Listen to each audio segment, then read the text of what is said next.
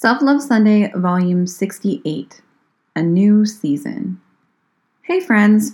If you listen to the podcast, you have likely already heard me talk about this, but I wanted to share a little bit deeper here. So, I have been in a weird, weird place lately. Last week, I was super emotional and also pretty indecisive. I'd been thinking a lot about what I want and also not really being sure what that is. I'm sort of at a crossroads and I just kept feeling the pinch of uncertainty. Kind of put me in a weird spot. Really, you guys, I was struggling like a motherfucker. But after a couple of days of talking it out with some people that are really close to me, I've come to the conclusion that won't necessarily give me the answer, but will likely grant me a bit of peace. I am taking a break from personal development. I know that probably sounds a bit counterintuitive, but I definitely feel like I need to take a big step back.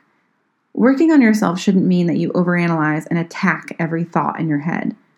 I have worked my brain into a pretzel lately and I just need a break. I'm exhausted.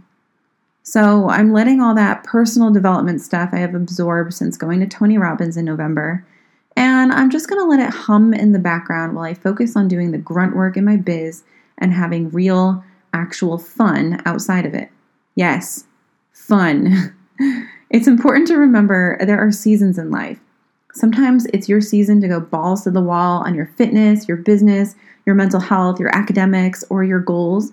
And sometimes you have to put something on a nearby shelf where it can easily be reached so that you can just chill and enjoy life. Have a great day, my friends. Self love and booty slaps, your friend, Crystal.